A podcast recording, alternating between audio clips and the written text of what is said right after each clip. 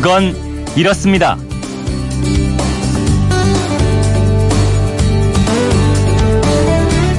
안녕하십니까 오승훈입니다. 남미에 있는 나라 칠레 하면은 여러분은 뭐가 간장 먼저 떠오르세요?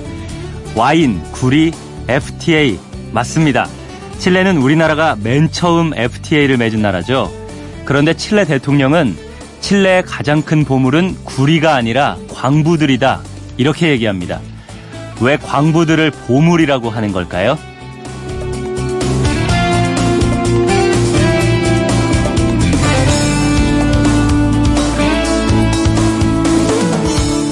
칠레 대통령이 광부들을 가장 큰 보물이라고 하는 이유, 그건 이렇습니다.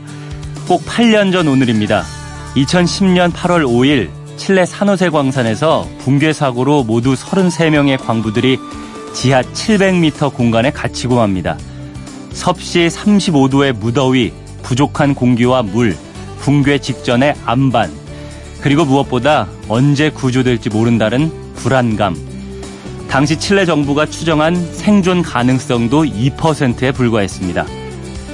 하지만 이런 악조건 속에서도 작업반장 루이스 우르스와의 지휘 아래 광부들은 무려 69일을 버틴 끝에 전원 구조가 되는데요. 작업반장 우르스와는 절망적인 환경 속에서도 기록 담당, 유머 담당, 의학 담당을 만들어서 동료들에게 살아나갈 수 있다는 희망을 갖게 만들었다고 합니다. 8년 전의 일 기억하시는 분들 많이 계실 겁니다. 이 광부들의 헌신과 노력, 좌절하지 않는 모습을 보면서 전 세계가 감동했고요. 칠레 대통령도 자신있게 칠레의 보물이라고 목소리를 높였던 건데요. 오늘 지금 혹시 칠레 광부들처럼 지하갱도 같은 상황에 처해 있습니까? 희망을 갖고 용기를 내서 스스로를 한번 꺼내보시면 어떨까 싶습니다.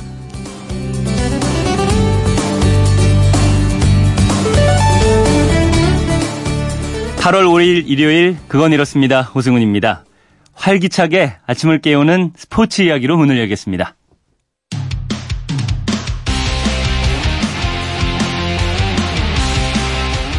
휴대폰 뒷번호 6030님이 스포츠 선수들한테는 저마다 루틴과 징크스라는 게 있다고 하는데요. 유명한 루틴과 징크스는 뭐가 있는지 궁금합니다. 또 루틴과 징크스는 어떻게 다른가요? 이런 문자를 주셨어요.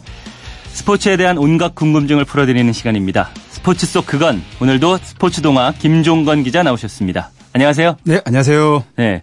기자님도 평소 운동을 하시거나 뭐 일을 시작할 때 하는 루틴 같은 게 있으세요? 예, 있습니다. 그럼 주변을 좀 깔끔하게 하고요. 제가 하는 패턴을 그대로 해가지고 지켜서 합니다. 아, 기자님께도 루틴이 있군요. 예, 예. 이 루틴이라는 게 정확히 뭡니까? 네, 그 루틴의 원래의 뜻은 그 규칙적으로 하는 그 일의 통상적인 순서나 절차 이런 걸 말하고요. 네. 보통 이제 스포츠에서의 루틴은 선수가 이제 어떤 플레이를 할 때 그 필요한 가장 이상적인 상태를 만들기 위해서 자기만의 고유한 동작이라든지 절차를 반복해서 이렇게 하는 일종의 이제 좋은 습관을 만드는 걸 말하는데요. 네. 이렇게 긴장된 상태에서 선수가 이제 100%의 역량을 발휘하기 위해서는 이 루틴을 통해 가지고 자기만의 플레이 리듬 을 만들어주는 게 가장 중요하고요. 네. 그 특히 이제 멘탈이 강조되는 스포츠에서는 루틴의 중요성, 효능 이런 게 굉장히 큰데요. 어. 사격, 양궁 뭐 이런 것들은 그 루틴을 잘 해야지만이 좋은 성적이 난다고 그러거든요. 음. 네, 어쩌면은 그러면 너무 극도로 긴장되어 있는 걸 좀 낮춰주는 역할을 할 그렇죠. 수 있는 예. 거예요. 음. 그래서 이 루틴이라는 거는 이제 세 가지가 있는데요. 네. 행동적인 루틴,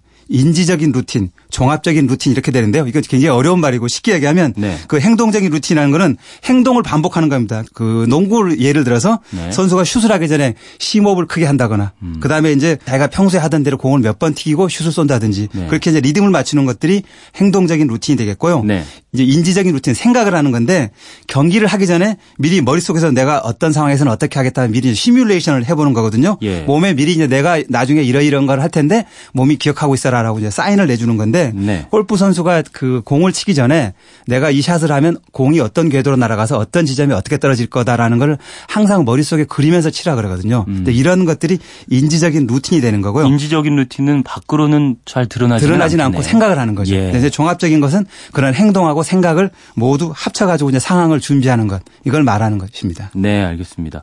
야구 선수들 보면은 뭐 타석에 들어설 때마다 특이한 루틴을 하는 예, 선수들이 굉장히 있어요. 많죠. 저 예. 같은 경우 이치로 선수가 기억나는데 예. 이렇게 팔을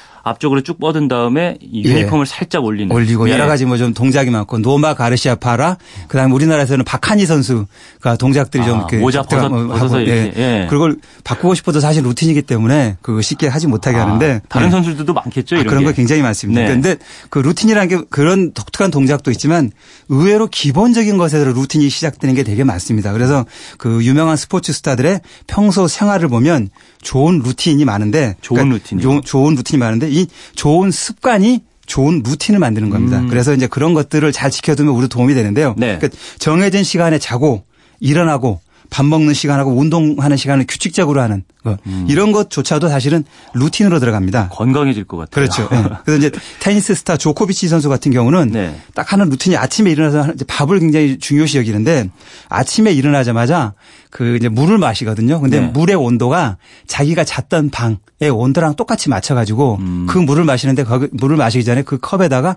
꿀을 딱 두 숟갈 을 넣어서 물을 마신다 그럽니다. 네. 그런 다음에 아침을 먹는데 아침 식단에 꼭 들어가는 건 오트밀, 음. 그다음에 견과류, 다양한 과일, 그다음에 코코넛 오일하고 음료, 우유 꼭 이런 걸 먹는다 그러는데 네. 그 이 식사라는 것은 그 사람의 몸을 자동차로 비유했을 때 몸에 연료를 넣어주는 거랑 똑같은 거거든요. 그래서 그렇죠. 굉장히 중요한 거기 때문에 정해진 시간에 정해진 양을 좋은 영양을 가진 것을 꾸준하게 먹는 게 가장 좋은 거고요. 음. 정해진 음식을 그렇죠. 먹는 것도 예. 루틴이다. 예. 그다음에 네. 슈퍼스타인 그 수영의 마이클 펠프스, 그다음에 이제 육상의 우사인 볼트 이 두 명의 선수는 잠자는 것을 굉장히 중요시 여겼습니다. 예. 건강한 잠이 건강한 기록을 좋은 기록을 만든다라는 건데 펠프스는 인체가 생활을 하는데 가장 좋은 쾌적한 그 해발 고도가 있습니다. 그게 한 600, 700m 되는데 자기 자는 방을 그런 똑같은 상황을 만들어 놓은 특수한 방이 있습니다. 네, 그 방에 들어가서 잠을 자고요. 그다음에 볼트 선수는 전자제품이라든지 뭐 이렇게 잠을 자는 숙면에 방해가 되는 것들은 다 치워놓고 잠을 자고요. 그다음에 정해진 시간에 편하게 잠을 자는 깊게 잠을 자는 게 가장 중요하다. 자기가 잠을 잘 잘 수 있는 환경을 만들어 놓고. 예, 그렇게 네. 지키고 있고요.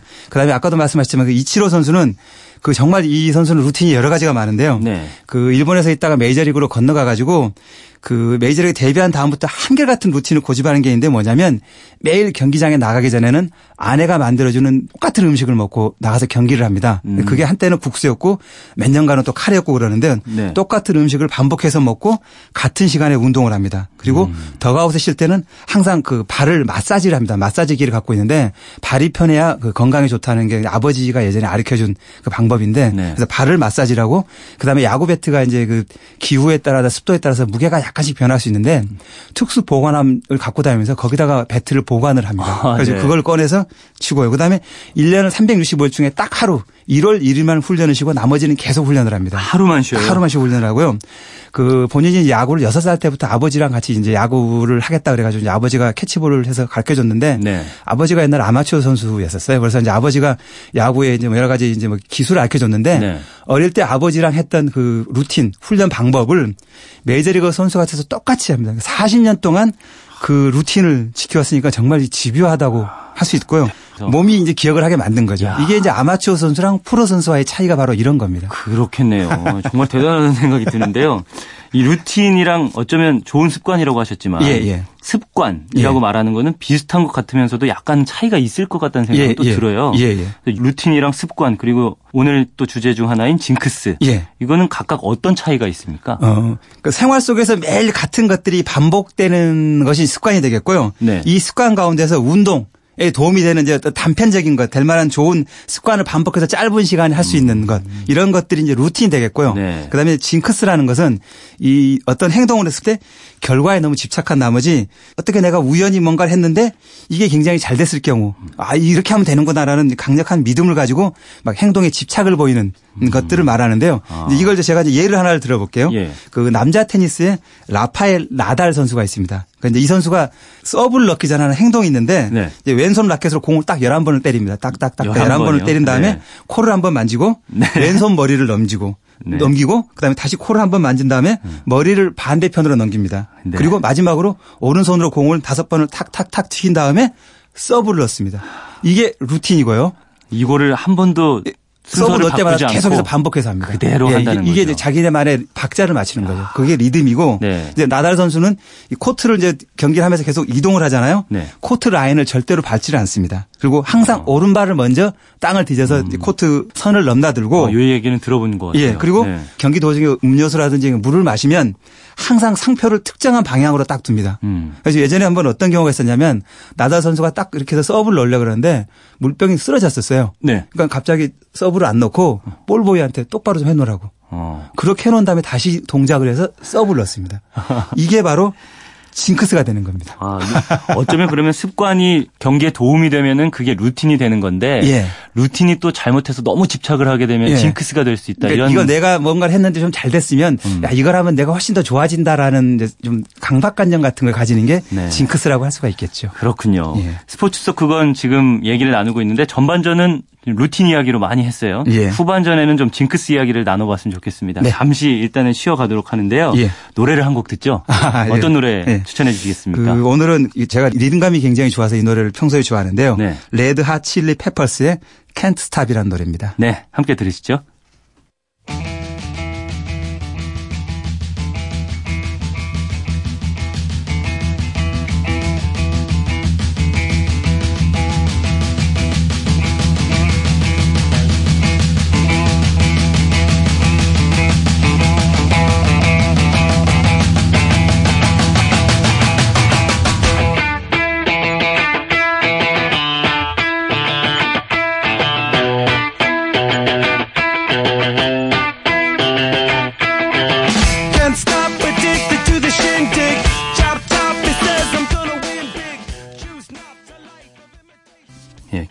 Stop 들으셨는데요. 어쩌면 좋은 경기를 멈추지 않기 위해서 예, 루틴을 자꾸 개발하고 그걸 반복하고, 예, 예. 반복하고 기억하는 것도 예. 좋을 것 같다는 생각이 또 드는 노래였네요. 예.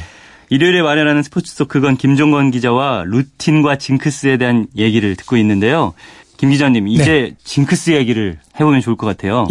예. 얼마 전에 끝난 러시아 월드컵에서도 갖가지 징크스가 어김없이 예, 이어졌죠. 많죠. 예. 그러니까 우선 거의 신의 세계에 들어갔다 그러는 호날두 선수. 네. 호날두 선수가 프리킥을 할 때 공을 딱 내려놓은 다음에 네. 뒤로 딱 여섯 발자국을 물러나서 공의 방향을 본 다음에 크게 심호흡을 한번 하고 그다음에 슛을 쏘거든요. 네. 음. 근데 이거는 이제 일종의 루틴이라고 할 수 있고 그다음에 호날두 선수가 그때 월드컵 때 염소 모양의 수염을 길렀었는데 네. 골을 한번 터주고 나면 절대로 깎질 않고 아. 기르죠. 그리고 이제 이 모양 자체가 내가 세계 최고의 선수다라는 걸 이제 보여주는 하나의 일- 일종의 제스처를 했었는데 예. 그다음에 이제 경기 전에 피치 그라운드에 들어갈 때는 항상 오른발을 먼저 내딛습니다. 예. 그리고 경기가 끝난 다음에 믹스드 존으로 이동을 하는데 그때는 모든 선수 가운데 본인이 가장 제일 뒤에 갑니다. 이건 아마 자기가 이 팀의 그 제일 대표하는 선수다라는 걸 보여주는 상징적인 게 아니겠나라는 이제 생각이 드는데 네. 리오넬 메시 선수도 프리킥 할 때 보면 자세가 있는데 메시 선수는 공을 딱 두 손으로 듭니다. 굉장히 정성껏 들어가지고 딱 내려놓고 그다음에 슛을 하기 전에 자기가 세는 숫자가 있습니다. 그 숫자만큼 뒤로 물러나서 슛을 때립니다. 이제 그 숫자는 잘 안 가르쳐 줍니다. 근데 이제 아마 계속 체크를 해보면 알 수가 있을 것 같은데 예. 간혹 바뀌긴 하는데 그 숫자만큼 난 다음에 공을 차더라고요. 근데 이- 이렇게 하는 것들은 이제 사실 이제 그 루틴이라고 보면 루틴이죠. 되는데 예. 이거 말고 선수들의 여러 가지 이제 자료를 봤더니 상상을 벗어나는 징크스들이 있는데 네. 그 이번에 잉글랜드 대표팀의 델레 알리 선수라고 있는데요. 이 선수는 정강이 보호대를 했는데 이거를 11살 때부터 해왔던 것을 계속 사용을 하고 있었어요. 아, 그건 그리고 성인이 되면 좀큰좀 걸로 크기도 하고 그다음에? 이제 해지도 그냥 냄새 나고 그럴 텐데 네. 알레 선수 말이 자기가 옛날에 한번 이걸 하다가 잊어버렸더니 경기 집중이 안 돼가지고 도저히 안 되겠더라. 아. 그래가지고 내가 이걸 갖다가 참는데 6개월이 걸렸는데 그때가 내가 축구 인생에서 가장 즐거운 순간이었고 절대로 이건 버리지 않겠다라고 네. 해서 항상 그거를 신패드를 하고 축구를 하는 게 이건 일종의 이제 징크스가 되어버린 거죠. 예. 그다음에 이제 스페인의 골키퍼 레이나 선수는 경기 전날에 반드시 먹는 게 있는데요. 햄 두 장, 음. 그리고 치즈 토스트, 그리고 한 잔의 와인. 을 꼭 마시고요. 근데 더 재밌는 거는 뭐냐면 이 선수는 그 경기 전날 이제 리그 경기 할 때는 이제 자기 뭐 숙소도 있고 뭐 이렇게 자기 집이 있지 않습니까? 네. 자기 승용차에 항상 기름을 가득 채워 넣는다 그래요. 음. 그러니까 제일 먼저 아침에 일어나서 하는 일이 뭐냐면 자기 승용차에 기름을 채우는 일이랍니다. 경기를 앞두고. 그럼 기름 못 채운 날은 막 그것 때문에 신경 기- 쓰여 가지고 그렇죠. 긴장하고 여러 가지 뭐 안절부절하고 좀 그럴 텐데 좀 그런 게 있었고요. 네. 그다음에 이번에 잉글랜드의 주장 해리 케인 선수 골 넣고 난 다음에 계속 수염 길렀죠. 네. 그것도 이제 그 2014년부터 해온 수염 징크스. 아. 일단 골만 들어가면 잘 안 바꾸려 그러는데 선수들은 이건 기본적인 특성입니다. 뭐가 되면 네. 그대로 내가 했던 것은 잘 안 바꾸려 그러는 것들이 기본적인 거고요. 예전에 그 뭐 이만수 감독이었나요? 뭐, 속옷 안 네, 갈아입고 속옷 안 갈아입는 네, 거. 그거 뭐 옛날에 김성훈 감독도 좀 그랬었는데 예. 뭐 일주일씩 막 연승하고 그러면 안 갈아입고 양말 똑같이 신고 그랬었습니다. 네. 그리고 이제 그 잉글랜드 수비수의 필 존스 선수는 양말 징크스가 있는데 이 좀 독특하더라고요. 홈 경기 때는 왼발부터 먼저 양말을 신고요. 네. 원정 경기 때는 오른발부터 먼저 양말을 신고. 음. 그다음에 재밌는 게 그 독일의 마리오 고메스 선수는 화장실에 가면 이렇게 변기가 여러 개 있는데 네. 가장 자기는 오른쪽에 있는 소변기. 이를 사용을 한답니다. 어. 그게 이제 자기의 그 징크스입니다. 그렇게 되면 경기가 잘 된다라는 거고 누가 오른쪽에 이미 들어가 있으면 경우에는 기다리기도 하고. 네, 그리고 그렇군요. 경기 전에 국가 연주가 나오면 절대로 국가를 따라보지 않는다고 합니다. 예전에 한번 그렇게 어릴 때 했더니 음. 네. 그날 경기를 망쳐가지고 그다음부터는 절대 그렇게 안 한다라고 네. 하고 있고요. 벨기에의 골키퍼 크루투아 선수는 국가가 이렇게 나올 때 이제 방송 카메라들이 줌인해가지고 이렇게 선수들 표정을 얼굴들을 보여주잖아요. 네. 그때 꼭 국가를 부르면서 턱을 만진답니다. 그러면 행운을 가져다 준다고 믿어서 그렇게 했는데 네. 그게 계속 좋았다. 그래서 자기는 그걸 징크스로 가지고 있다. 어쩌면 경험을 통해서 이렇게 징크스가 만들어지는 그렇죠. 경우가 많군요. 예. 근데 징크스가 있다고 해도 이게 영원히 이어질 수는 없을 것 같기도 하고 예. 언젠가는 또 깨지게 돼 있지 않겠습니까? 그렇죠. 네. 예. 그 미국 스포츠계에 보면 유명한 징크스가 많이 있는데 그 중에 하나가 뭐냐면 스포츠 일러스트레이티드 징크스라는 게 있습니다. SI 징크스라 그러는데 네. 그 미국의 유명한 잡지 스포츠 잡지가 SI라는 잡지가 있는데 여기에 그 표지 모델로 나왔던 팀이나 선수가 부진에 빠진다는 건데요. 뭐 네. 거의 뭐 50년 이상 된 그 여러 뭐 매주마다 잡지가 나오다 보니까 그 사례들을 찾아봤더니 정말 뭐 수백 가지의 사례가 나오는데 이 1954년 8월 16일이 창간호였거든요. 음. 그 창간호로 나왔던 그 선수 야구 선수가 있었는데 에디 매튜스라는 선수인데 이 선수가 딱 그 창간호에 나오고 나자마자 다음 경기에 그 공에 맞아가지고 손에 부상을 당해버렸었어요. 음. 근데 그때부터 어 좀 이상하다 그랬고요. 그다음에 55년에 표진 모델이었던 스키 선수가 있었는데 이 선수는 잡지가 발매되던 그 주에 큰 사고를 당해가지고 전신마비가 돼버렸습니다. 네. 그래가지고 어 아니다 아니다 그래가지고 이제 뭐 그 다음부터 이 호사가들이 계속 SI 징크스가 있네 있네 이렇게 됐는데 이 또 따지고 보면 아닐 수도 있다고 보는 게 마이클 조단 같은 선수는 워낙 유명한 선수니까 SI의 표지 모델을 무려 50번 했었거든요. 음. 근데도 뭐 선수 생활 전혀 지장 없었고 전설을 만들었으니까 네. 이런 거 본다면 뭐 징크스라는 거는 이렇게 뭐 언젠가는 깨지는 게 당연한 것 같고요. 네. 하지만 그렇죠. 이 징크스라는 게 또 뭐 10년, 20년, 30년 이렇게 되면 이게 이제 호사가들이 이제 이걸 저주라고 표현을 합니다. 음. 그래서 이제 메이저리가 유명했던 저주가 두 가지가 있었는데 하나가 보스턴 레드삭스의 그 밤비노의 저주였는데 네. 베이브 루스 선수를 뉴욕 양키스에 판 1920년 이후 85년 동안 우승을 못했던 게 이제 밤비노의 저주였고 음. 네. 그다음에 이제 시카고 컵스 그 관객이 염소를 데리고 왔는데 이거 막아가지고 다음부터 절대로 이 시카고 컵스는 월드 시리즈에서 우승 못한다라고 관중이 저주했던 그 염소의 저주. 그게 이제 1945년에 시작됐다가 71년 만에 이제 이번에 풀렸거든요. 네. 그래서 이제 그 미국 스포츠사에 남아 있는 유명한 저주가 두 개가 다 풀렸습니다. 음. 이제 그리고 나니까 딱 해보니까 스포츠계 남은 저주가 지금 딱 하나가 남아 있습니다. 네. 그게 바로 월드컵에서 나오는 펠레 저주입니다. 이제 맞췄으면 좋겠네요. 펠레 선수가 월드컵을 앞두고 칭찬을 하는 선수나 팀은 항상 부진했는데 예. 이제 이 저주만 끝나면 그 스포츠계에 있는 그 대부분의 저주는 다 끝난다고 볼 수가 있네요. 네. 이게 징크스 얘기를 쭉 들었는데 예. 요게 있으면 오히려 더 경기에 지장을 주지 않을까 이런 생각까지 들어요. 예, 그래서 예. 오히려 안 만들 수 있으면 좋겠다는 생각도 드는데요. 그렇죠. 그래서 이제 사실 그 징크스라는 거는 이 승패에 관계되는 이제 사람이 마음이 약해지는데 음. 이 마음가짐이 더 중요한 거거든요. 그래서 이제 선수나 감독들이 이제 스스로 이 경기의 승패에 자꾸 이제 마음이 약해지면서 스스로 징크스에 얽매이기도 하고요. 그래가지고 어떤 팀들은 일부러 중요한 경기를 앞두고 운전 기사를 시켜가지고 몰래 그 뭐 장의사 차라든지 이렇게 막 찾아다니기도 하고 화장실 뭐 이렇게 이런 지저분한 곳 찾아다니고 뭐 이런 것도 있었고요. 네. 예전에 혜태 시절에 김은용 감독 같은 경우는 한국 시리즈가 되면 아무도 몰래 한일은행 시절에 입었던 빨간 옷을 입었었어요. 근데 그게 한일은행 시절에 자기가 그 옷을 입고 우승을 했었거든요. 네. 근데 그게 이제 해태 타이거스 옷이랑 비슷해가지고 아무도 몰래 이제 그 옷을 막 껴입고 그랬었거든요. 그리고 이제 아까도 얘기했지만 김성근 감독 어떤 경기에서 이겼으면 그 경기에 입었던 옷을 그대로 입고 네. 다음날 그 선수단 버스도 똑같은 경로로 똑같이 이동을 하고 자기가 경기장에 들어갈 때도 똑같은 길로 갑니다. 음. 그런 것들을 계속 반복해서 하는데 결국 김성 감독도 뭐라고 얘기했냐면 다 해보니까 부질없는 일이다. 음. 그러니까 그런 것들보다는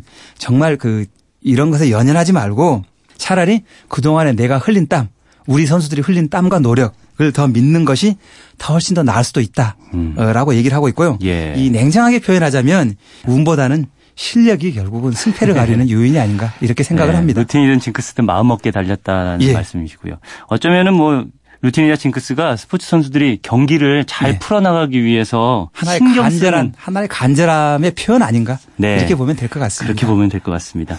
네, 이렇게 스포츠가 궁금한 분들은 그건 이렇습니다. 인터넷 게시판이나 MBC 미니 문자로 사연 보내주시면 궁금증 풀어드리겠습니다. 지금까지 스포츠 속 그건 김정관 기자와 함께했습니다. 오늘도 잘 들었습니다. 네, 감사합니다.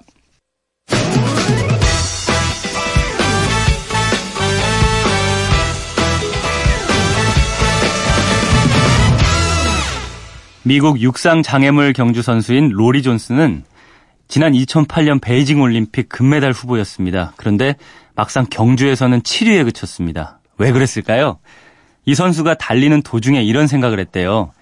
내 다리가 기술을 잘 구사하고 있나? 장애물 넘을 때 좀 더 힘차게 도약해야지. 이런 생각을 하다가 그만 장애물을 건드린 겁니다.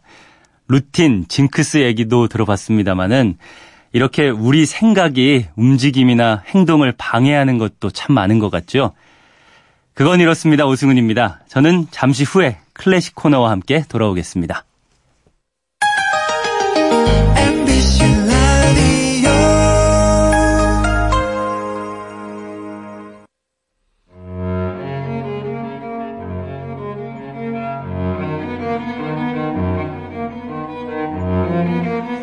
알고 들으면 더 잘 들리는 클래식 음악을 만나봅니다. 클래식 아하 최영호 클래식 평론가와 함께합니다. 안녕하세요. 네, 안녕하세요. 네, 오늘도 더위를 달래줄 선곡이 필요할 것 같은데요. 그러네요. 어떤 음악 들려주실 건가요? 아, 지금 한창 휴가철일 것 같아요. 네. 그래서 휴가를 가신 분들도 있을 것이고 또 가지 못하고 이렇게 방송을 하고 있는 우리들도 있잖아요. 네. 아, 그래서 이 휴가 중에 들을 만한 음악 또 휴가를 가지 못해도 휴가를 생각하면서 들을 만한 음악들을 준비를 해봤습니다. 좋은데요? 좀 시원한 음악들을 준비해서요. 네. 어, 첫 번째 곡으로는 바다에 관한 음악을 준비했습니다. 바다요. 네네. 그래서 우리 가곡, 한국 가곡 중에서 김동진 작곡가가 작곡을 했고 이은상 시인이 시를 어, 붙였었던 가고파라고 하는 가곡 있습니다. 음. 어, 가고파는 제가 제목을 굉장히 많이 들어본 것 같은데. 아마 그러셨을 겁니다. 예, 교과서에도 나오죠. 그렇죠. 네. 대표적인 한국 가곡이다 이렇게 알고 있는데요. 네네. 궁금한 게 한국 가곡도 클래식의 범주 안에 드는 겁니까? 맞습니다. 음. 근데 이걸 혼동하시는 분들이 많아요. 네. 일단은 가곡이라고 하는 것을 한국 가곡은 예술 가곡의 범주에 속하거든요. 네. 이 예술 가곡은 낭만파 시대에 독일 작곡가 슈베르트가 이 장르를 완성시킨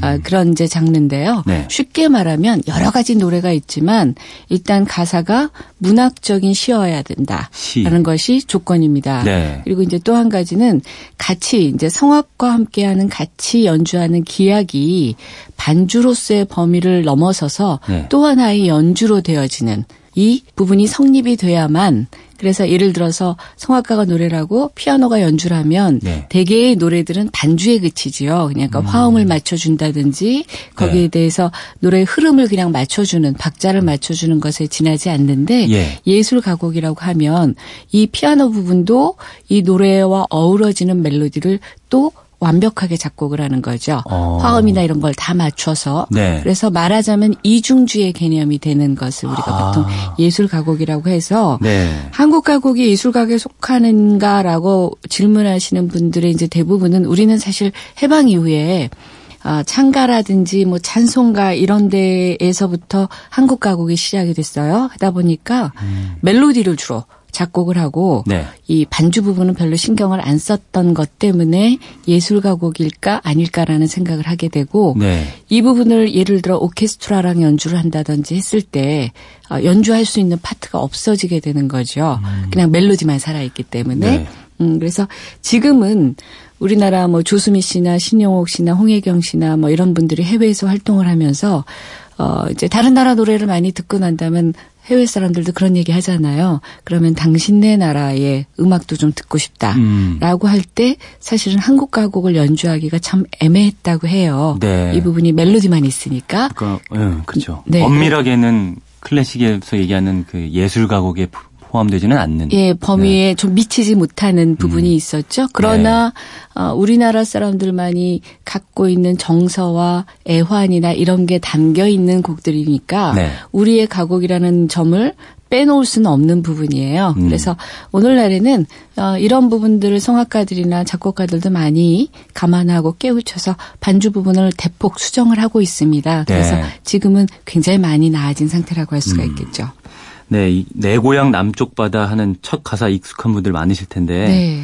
이게 마산 앞바다를 그린 곡이라는 얘기를 들었어요. 예, 노산 이인상 시인의 어, 실제 고향이라고 음. 합니다. 경남 마산 앞바다를 그리고 있는 이 시예요. 그래서 네. 내 고향 남쪽 바다 그 푸른 물결 눈의 어린애라고 시작되는 가사지요. 음. 이거를 1933년에 평양 숭실전문학교 학생이던 작곡가 김동진 씨 이때가 20대 초반이었거든요. 굉장히 예. 어린 나이에 만으로는 19살 정도였다고 합니다. 이때 곡을 붙여서 어, 만들었던 곡입니다. 네. 어, 본래는 이 시가 10절이나 되는 긴 가사였었는데요. 음. 이 김동진 씨가 우리가 알고 있는 대부분은 이제 4절까지 먼저 작곡을 했고요. 예. 나머지 5절이 이 40여 년이 흐른 1973년에 완성이 되어서 5절까지 있는 것이 이제 오늘날 우리가 알고 있는 가곡 가곡파입니다. 음. 이 김동진 선생이 양주동 박사의 소개로 알게 된 이 가곡파 씨를 어, 한숨에 매료돼서 만들었었던 곡이에요.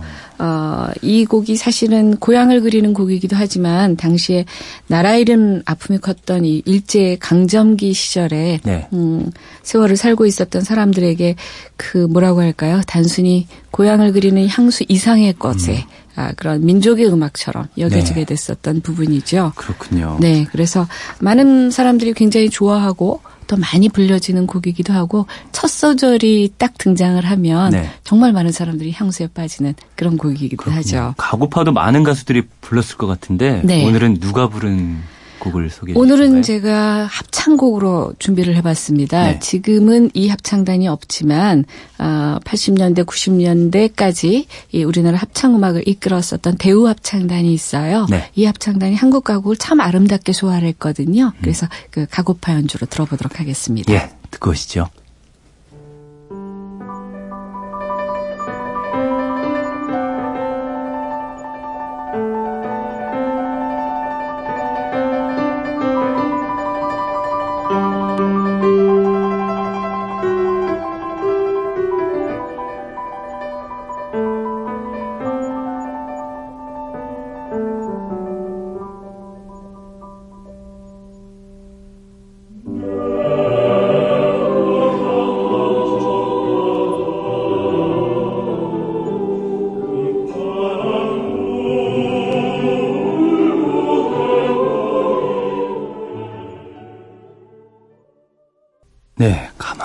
듣게 되는 네. 곡인 것 같아요. 좋네요. 그렇죠. 그 많은 생각을 하게 하죠. 네, 이 1933년에 작곡된 노래라고 네. 말씀하셨는데 이제 꼭 광복절이 다가오잖아요. 맞습니다. 네, 또 다른 이런 생각도 들고요. 네. 그리고 이 곡은요. 네. 김동진 선생에게도 또 굉장히 특별한 의미가 있습니다. 가구파의 작곡가라는 것은 이 김동진 선생이 평생 동안 아, 안고 갔던 자부심이었거든요. 네. 그리고 그만큼 유명한 곡이기도 해서 아, 6.25 전쟁이 발발한 그 1950년에 이 당시 이제 김동진 선생님은 평양 음악 대학 교수로 이제 재직을 하고 있었고 또 예. 평양 교향악단의 전신인 중앙교향악단과 합창단을 창단해서 지휘자로 활발하게 활동하던 상황이었거든요. 근데 어 이제 전쟁이 일어나니까 사회주의 차제 하에선 살 수 없으니까 이제 남하를 하게 됩니다. 음. 아 그래서 남하하는 과정에서 임진강을 건너서 월남을 했는데 네. 어, 검문에 걸리게 되죠. 어, 그런데 신분증이 없었어요. 어. 급하게 이제 내려오는 바람에. 예. 그래서 어, 간첩으로 의심이 되고 있는 그런 상황에서 김동진 선생이 내가 가고파의 작곡가다. 라고 음. 영화 같은 얘기긴 하죠. 어, 라고 얘기를 하게 됩니다. 네. 그러니까 불러보라고 얘기를 했고 어. 직접 이 가고파를 아, 사절까지 다 불러보는 것을 듣고서 어, 사실은 통과가 됐었다는 얘기를 아, 이 선생님이 생전에 참 추억어린 모습으로 했었습니다. 음. 정말 영화 같은 얘기네요. 네, 그리고 그만큼 국민 가곡이라고 할 수 있었던 어, 부분이기도 하죠. 네, 정말 극적인 장면이라고 생각할 수 있는데 네. 어, 작곡가를 살린 곡 네. 정말 인상적이에요. 우리 가곡 가고파 들었고요. 이번에는 네. 또 서양 바다의 이야기를 들려주실 것 같아요. 네, 지금은 정말 그 마산 앞바다가 그려지는 바다라고 한다면 네. 이번에는 좀 독특한 바다를 들려드릴까 합니다. 음. 우리 지난 시간에 목신의 오후 전주곡이라고 하는 드비쉬의 곡 들었었잖아요. 네, 인상주의 음악. 네, 맞습니다. 뭐라고 할까? 몽롱한 그런 느낌의 곡이다라고 얘기를 했었는데 네. 바다라는 제목을 아예 달고 나온 드비쉬의 작품이 있어요. 음. 교향시입니다.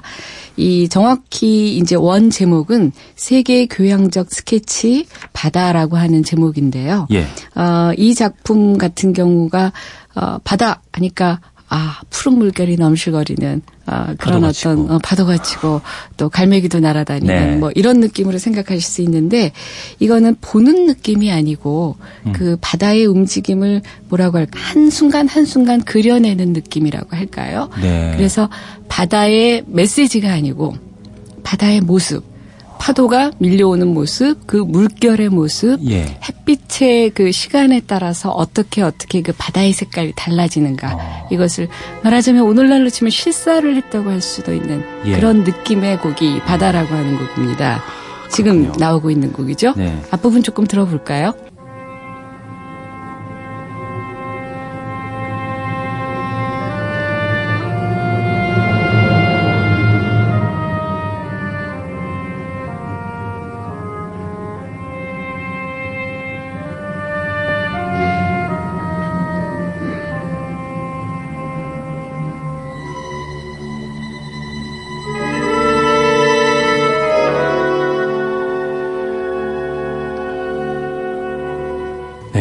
네, 가고파의 바다랑은 좀 다른 느낌이에요. 네. 말씀하신 햇살, 물결 이런 게 좀 느껴지다가 그 네. 이후로는 뭔가 좀 예, 다른 분위기가 또 펼쳐지는 것 예, 같고요. 맞습니다. 이게 이제 일막에 속하는 일부에 속하는 음. 새벽부터 정오까지라고 하는 부제가 달려 있는 부분이에요. 아 예. 지금 나오는 부분은 정말 새벽 동트기 무렵의 바다의 모습. 아 제가 그 햇살을 느낀 거군요. 네, 맞습니다. 제대로 느끼신 거네요. 예.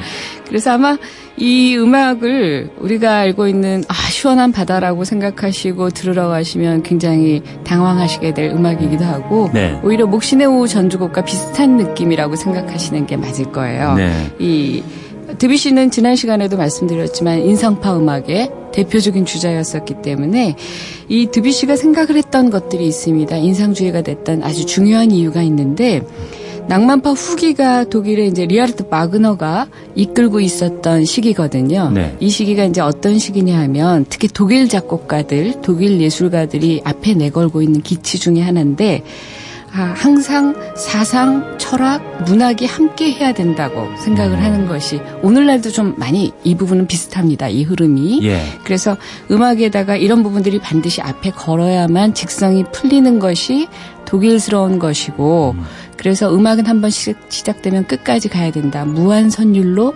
이루어져야 된다라고 이제 마그너가 그 당시 유럽 음악계를 이제 끌고 나가고 있었거든요. 예. 어, 어, 이 부분에 대해서 드비시는 음악에다 너무 많은 것을 부여하는 게 아닌가. 음. 악을왜 듣고 느끼면 되는 건데 너무 강압적으로 설명을 이거는 받아들여야 돼. 받아들여야 돼. 주입하는 것이 옳지 않다고 생각을 했던 거죠. 그러다 보니까 깨어있는 그렇죠. 음악가였을 수 있겠네요. 그러다 보니까 설명. 없이 네. 그냥 내가 느끼는 모습을 의식의 흐름을 이 모습의 흐름을 그려보자라고 생각을 하게 되면서 아무래도 인상주의 음악 앞에 서게 됐었던 부분이죠. 그러니까 네. 생각하는 음악이라기보다는 맛보고 느끼고 뭐 요즘 뜯고 뭐 맛보고 하는 것처럼 그런 감각적인 스타일의 음악이라고 보시면 될 것 같습니다. 맞습니다. 이 지금 말씀 계속 들어보니까 네. 어, 음악이 뭐랄까요. 바다의 그 물결과 음. 말씀하셨던 햇살이 비치는 모습 그리고 바다에 또 여러 가지 모습들이 다 그렇죠. 있잖아요. 네. 예, 변화하는 모습들까지 또 볼 수 있는 것 같아요. 네. 아마 새벽바다 아침 일찍 일어나서 나가보신 분들은 이 지금 느낌이 확 다가오실 거라고 어, 예. 생각이 되는데요. 어, 이게 이제 세 개의 악장으로 아까 묘사하고 있다고 했죠. 그래서 제 1악장은 지금 말씀드렸던 새벽부터 정오까지 음. 부분이고요. 여기에 대해서 이제 드뷔시가 부연 설명을 달아놨습니다. 그래서 아, 예. 어두운 바다에 짙게 깔린 신비의 그림자와 점점 밝아오는 수평선과 빛나는 하늘을 그리고 있다라고 표현을 하고 있고요. 아, 그래서 이제 교향시라는 것이 바로 그거거든요. 오케스트라의 곡으로 작곡을 했는데 거기에 설명이 붙는 그러니까 문학적인 부분이 함께하는 것을 예. 교향시라고 우리가 얘기를 합니다. 그래서 대표적인 교양시 중에 하나고 네, 이 작곡가의 이 설명이 네. 예, 이 음악을 통해서 느껴지는 것 같아요. 그렇습니다. 네. 설명을 듣고 이 음악을 접하면 굉장히 이해가 빠른데 네. 그냥 일반적인 바다를 생각하고 가면 이제 실망할 수 있는 음. 대표적인 케이스가 되겠죠. 조금 어렵다는 느낌도 들고 네. 이 악장은 물결의 희롱이라고 하는 부제를 달고 있습니다. 음. 그래서 해변가에 밀려온 큰 물결과 작은 파도들 어, 이런 것들의 모습을 그리고 있는 어, 넘실넘실대는 그런 모습을 그리고 있다고 할 수 있고요. 예. 사막장은 바람과 바다의 대화라고 하는 부제를 달고 있어서 바람과 바다가 만들어내는 조용한 대화 또는 광풍이 몰아칠 때는 그 휘몰아치는 대화 음. 이런 것들을 음악으로 표현했다고 할 수가 있겠죠. 그렇군요. 네. 그 지금은 1악장 이 정오에서 새벽까지 네. 이 부분 듣고 계신데 네네. 이 부분은 우리가 생각하는 바다랑은 좀 다르고 네. 예, 아까 말씀하신 새벽의 바다 약간은 어두컴컴한 느낌이 음. 같이 깔려 있는 듯한 느낌이 들어요. 맞습니다. 지난 시간에도 말씀드렸지만 헐리우드 스타일적인 바다가 아니고 음. 프랑스 영화 같은 스타일의 바다라고 생각하시면 될 것 같아요. 예. 그래서 특별히 이 곡에는 그 금관의 색채가 대단히 반짝이고 있는 것이 또 특징이기도 합니다. 현악기들이 물론 베이스가 되고 있지만 네. 그 반짝거림을 표현하기 위해서 또는 광풍의 모습을 표현하기 위해서 금관들이 굉장히 다양한 색채를 내고 있고요. 우리 드보르작의 교향곡 신세계에 보면 이 악장에 잉글리시 호른이라고 하는 악기 선율이 나오는 거 여러분들 기억하시는 분들이 있을 거예요. 네. 그 꿈속에 그려라 그리운 고향을 시작 굉장히 애절한 부분에 나오는 선율인데 이 잉글리시 호른의 애절한 선율이 또 아리턴 오보의 선율과 함께 아, 나오면서 굉장히 재미있게도 느껴지는 아, 그런 곡이라고 할 수가 있습니다. 네.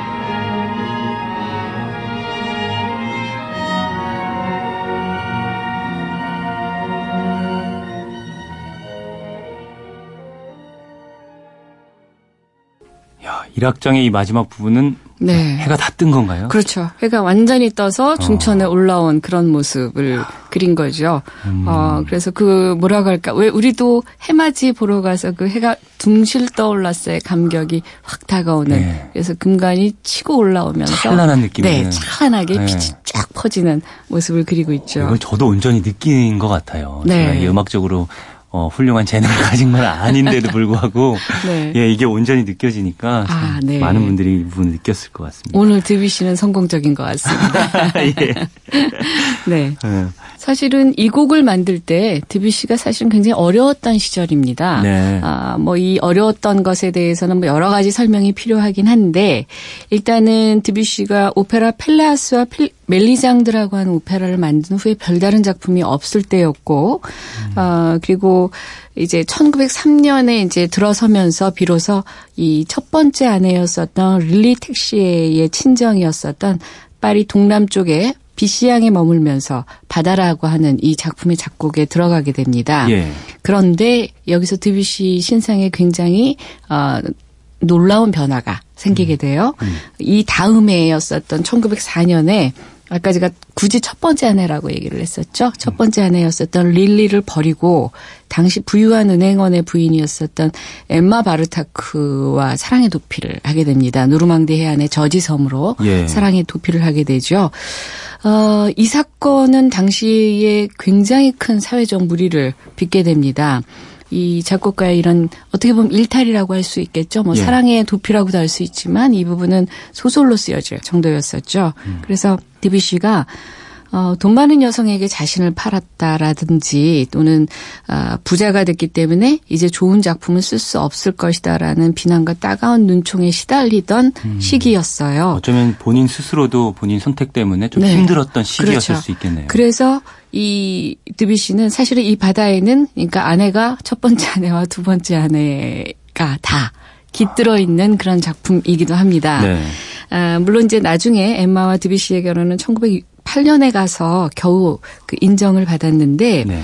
이런 시기에 바다를 만들면서 드비시는 아무래도 이 작품의 완성에 완성을 더할 수밖에 없었어요. 음. 왜냐하면 본인에게 따라붙는 여러 가지 지금 굉장히 안 좋은 시선을 네. 음악으로서 정리를 했어야 되기 때문에 한치의 실수도 없어야 된다고 생각을 했고 그리고 완성도 부분에 있어서도 본인이 좀 더 심려를 기울였기 때문에 네. 아, 아주 이례적일 정도로 신중에 신중을 거듭했었던 그래서 뭐 충분히 자신감을 가질 때까지 추고를 반복했었다고 전해지는 그런 작품이기도 합니다. 그래서 어렵게 느껴지긴 하지만 지금 드비시가 일일이 자기가 곡 부분 부분마다 설명을 집어넣고 했던 이런 부분들이 오히려 알게 되면 이 작곡가가 얼마나 세심하게 이 작품을 사람들에게 설명하려고 했는지를 네. 음악의 선율과 함께 알게 되는 부분이기도 하죠. 네. 정말 이 작곡가의 드뷔시의 집중력과 어, 모든 게 녹아 있는 것 같은 네. 그런 바다를 느껴볼 수 있는 음악으로 참 적절한 것 네, 같습니다. 그래서 어떤 분은 스스로 진화하는 음악이다. 이건 작곡가와 음악이 모두. 그래서 파도와 물바라, 물보라 또 바람에 의해서 움직이는 바다가 아, 점점 점점 진화하는 모습을 그리고 있다면 작곡가도 점점 점점 진화하면서 만들었던 작품이다. 네. 얘기하기도 하죠. 어, 오늘 더운 여름 바다를 이야기로 음악 네. 얘기 나눠봤는데요. 작곡가의 이런 생각까지도 읽어볼 수 있는 그것까지도 함께 느껴볼 수 있는 네. 곡들이었던 것 같습니다. 네, 오늘 최용호 클래식 평론가는 이만 보내드리겠습니다. 네. 다음 주에도 아름다운 클래식 음악 또 기대하겠습니다. 네, 감사합니다. 감사합니다. 네. 케빈 컨의 썬다이얼 드림스 보내드리면서 저는 이만 물러가겠습니다. 내일 다시 찾아오겠습니다. 지금까지 아나운서 오승훈이었고요. 일요일 아침 모두 힘내십시오.